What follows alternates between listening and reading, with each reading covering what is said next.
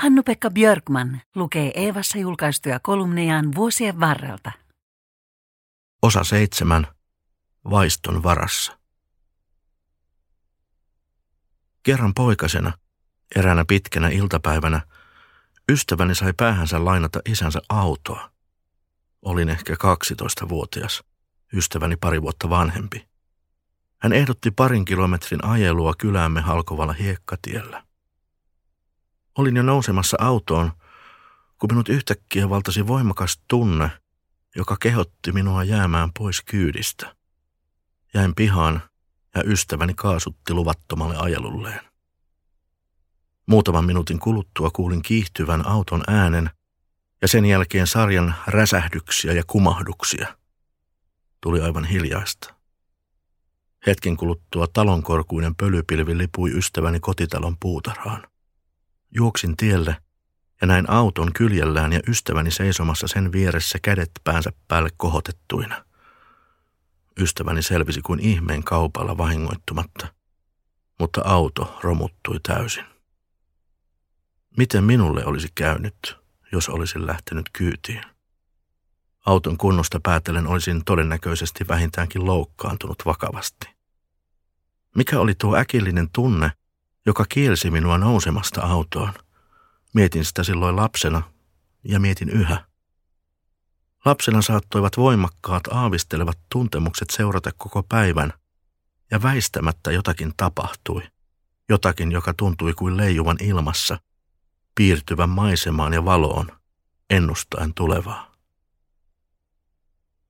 Edellisen perusteella voimme puhua vaistoista. Vaistot varoittavat, kehottavat ja auttavat meitä valitsemaan. Käytämme vaistojamme ideaalikumppanin hankkimiseen, vaurastumiseen, työelämässä pärjäämiseen. Mutta toisin kuin eläimet, me erehdymme useasti. Leena Kruun kirjoittaa. Muista joskus katsoneeni männyn rungolla lepäävää tummaa kiitäjää. Kysyin silloin, miten kiitäjä osaa valita oikein? Miksi se aina asettuu rungolle, jota peittää tumma kaarna, eikä vaalealle tuohelle? Tietääkö se siis, minkä värinen se on? Kiitäjä ei näe itseään, mutta me näemme, ja kuitenkin ne osaavat aina valita oikein, mutta ihminen ei. Miksi se, mitä kutsutaan vaistoksi, on erehtymättömämpi kuin se, mitä kutsutaan älyksi? Kruun jatkaa.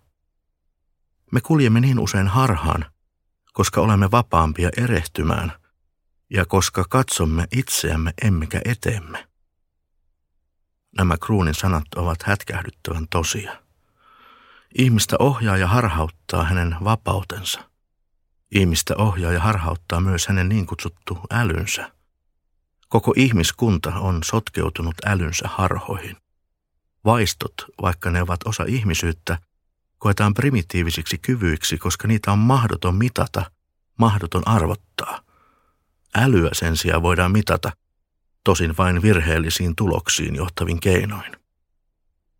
Saksalainen kirjailija Hans Magnus Enzensberger on esseessään Älykkyyden sokkeloissa pohtinut älykkyyden mittauksen ongelmia. Hän toteaa, miten päälaelleen kaikki länsimaiset AO-mittaukset kaatuvatkaan, kun testeihin sovelletaan perspektiivivaihdosta. Miten käy lontoolaiselle tai berliniläiselle tutkijalle – kun hänen älykkyyttään mittaa Amazonin intiaani tai polynesialainen kalastaja. Miten kaikki suistuisi raiteiltaan, kun nämä ihmiset arvioisivat hänen älylahjojaan tuhansien kasvien nimeämisessä tai syvien virtausten tunnistamisessa. Kunnioituksen ansaitsee myös eläinkunta, jonka kykyihin toimia vaistojensa varassa emme koskaan kykene. Kartta kädessä kaupungissa harhaileva turisti vastaan pääskynen suunnistamassa tuhansien kilometrien muuttomatkallaan mantereelta toiselle. Nuo vaistot ovat älykkyyttä, jota me ihmiset emme kutsu suoranaisesti älyksi, mutta joiden edessä voimme ainoastaan nöyrtyä. Ensensberger toteaa, emme vain yksinkertaisesti ole tarpeeksi älykkäitä tietämään, mitä älykkyys on. Entä tuo kruunin mainitsema erehtyväisyytemme, joka johtuu itseemme katsomisesta eteemme katsomisen sijaan. Kaikki olemme olleet tilanteessa, jossa täytyy valita. Valita oma etu tai toisen etu. Koko ihmiskunta tuntuu kysyvän, miltä minusta nyt tuntuu. Koko olemisemme eettinen pohja nousee kuitenkin täysin toisesta kysymyksestä. Miltä sinusta nyt tuntuu? Se on kysymys, jonka pohjalta voimme luoda uuden tulevaisuuden. Yhteistyössä Eeva ja Kansallisteatteri.